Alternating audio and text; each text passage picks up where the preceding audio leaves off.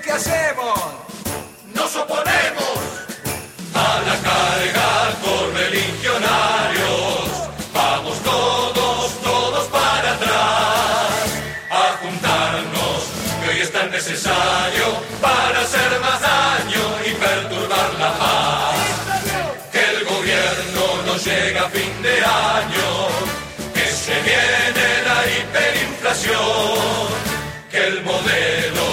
modelo se está yendo a los caños, que son mercenarios y todo es corrupción. A los que dicen que Qué lindo tema de Nacho Copani para la columna de Gustavo Campana. El prólogo de esta historia la escribió el no positivo de Cobos la madrugada del 17 de julio de 2008. Después de las elecciones parlamentarias de fines de julio del año siguiente, la oposición se unió buscando poner de rodillas al kirchnerismo a través de lo que denominó el Grupo A. Al frente de aquella verdadera ruptura del sistema estaba no casualmente Patricia Bullrich, quien había entrado al Congreso con la camiseta de Unión por la Libertad, integrante del Frente, que lideraba la coalición cívica de Elisa Carrió. Nunca antes una alianza de distintas fracciones de diputados había jurado cavar una zanja entre ellos y nosotros sobre cualquier debate. La actual candidata a presidenta instaló hace 14 años un estado de guerra inédito en la historia de la democracia argentina y tomó como fetiche la instalación de un índice inflacionario propio que dibujaban cuatro o cinco vivos, todos irresponsables, en una mesa para después gritarlo en conferencia de prensa. El objetivo fue decirle no a cualquier posición de aquel oficialismo, no a los derechos, no a cualquier reforma virtuosa, y entre las absurdas batallas ganadas por la derecha parlamentaria, dejaron sin presupuesto al gobierno nacional en 2011. Después no aprobaron el regreso de IPF ni de aerolíneas, no apoyaron fertilización asistida, no apoyaron matrimonio igualitario, no apoyaron identidad de género, se opusieron a la muerte de las AFJP y un montón de etcéteras. Ese nosotros, parido por el antagonismo, tocó techo en 2015, cuando le dio vida a Cambiemos para que Macri sea presidente de la Nación. Los radicales pusieron su territorialidad histórica a disposición de quienes los consideraban mucamos del poder real, quemando lo poco que quedaba de sus banderas ideológicas. El PRO se encargó con toda crueldad de intentar terminar el trabajo que había iniciado el Grupo A buscaron en juzgados propios magistrados dispuestos a inmolarse en el armado de causas y después cárcel para opositores. Volvieron a escribir el 4161 de Aramburu. Juntaron musculatura para aprobar el pago de los buitres y abrieron las puertas del proceso de endeudamiento externo más terrible de toda nuestra historia económica. Y en el 2017 fueron por la reforma previsional en pandemia y después de ser expulsados por los votos de la Rosada, los que habían instalado en marzo del 2020 que se mueran todos los que se tengan que morir, armaron una ridícula caravana republicana para llegar a la banca como sea y sesionar de manera presencial. La absurda batalla contra el Zoom de los lejanos y el barbijo de los que podían ir al Congreso pretendía acusar al oficialismo de querer cerrar el Parlamento utilizando como excusa al virus.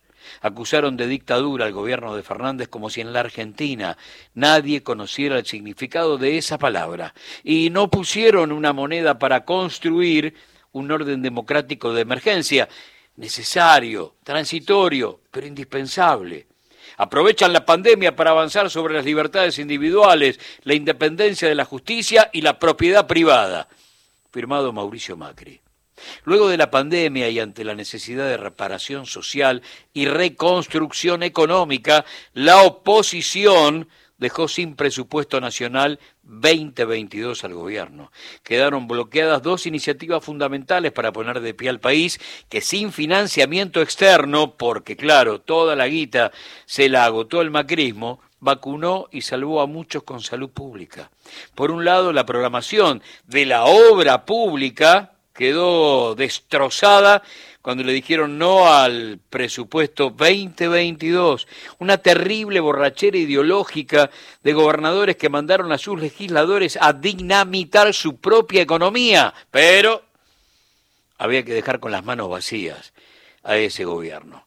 Espadas parlamentarias, Negri, Ritondo, Vidal, Santilli, Tetaz, sentían que torturando a toda la población, incendiando a la Argentina, se estaban poniendo el traje de la Asunción.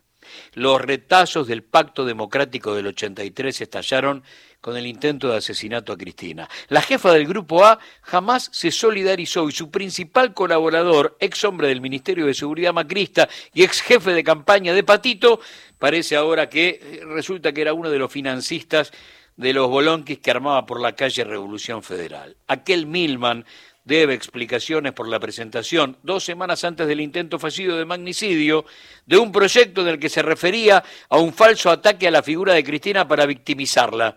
Y es el mismo que fue escuchado en el Casablanca como un tipo que sabía demasiado del atentado que se iba a producir una semana después. Es el mismo al que un técnico informático a las órdenes de Bullrich borró el celular del legislador y de dos de sus colaboradoras. El Congreso, el Congreso. La derecha transformó al Parlamento en una de sus guaridas perfectas, le terminó dando entidad a mi ley, que supo conocer la casa antes como asesor del genocida Antonio Domingo Bussi, y por fin, che, por fin, generó el primer trabajo en relación de dependencia de Victoria, de Victoria Villarruel cuando cumplía 47 años. Ayer se coronó en el Parlamento una ráfaga política del oficialismo que se apoderó de la agenda en campaña y también en las dos cámaras parlamentarias. Un dato que empezó a ganar cuando impuso su voluntad en diputados sobre la cuarta categoría y la creación de nuevas universidades. 28 de septiembre se transformó en un día clave en el calendario rumbo a las elecciones, porque Unión por la Patria quebró el aislamiento opositor terminando con ganancias y aprobando el pliego de Ana María Figueroa para que siga siendo camarista. Claro, también, también ganó con una ley de alquileres que había sido soñada para la patria inmobiliaria, también con el nacimiento de cinco universidades, nada más y nada menos. ¿Y a quién le ganaron? A los incompatibles con la democracia, a la antipolítica, a los enemigos del sistema. Simplemente son guardaespaldas de los privilegios de pocos y enemigos de los derechos de muchos. ¿Dónde fue? En el Senado. No sé, vos sabés que a veces uno caprichosamente une algunas historias. Algún día cuando la oligarquía perdió la cabeza y se, qué sé yo, se llenó de, de bronca frente a Lisandro de la Torre. En ese mismo lugar, las balas que eran para él terminaron con Enzo Bordavere.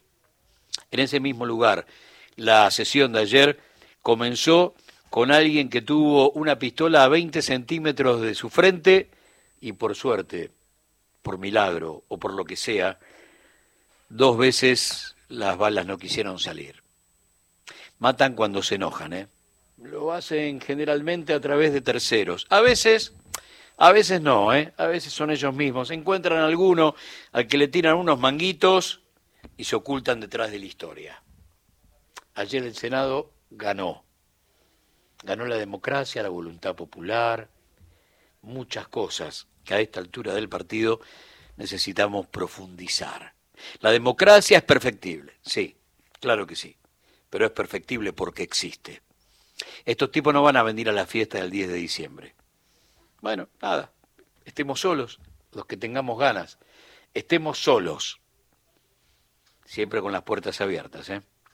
Quien quiera oír, que oiga, quien quiera seguir, que siga. Yo me opongo, yo me opongo a la idea que ofrecieron, sea de cualquier color. Yo me opongo,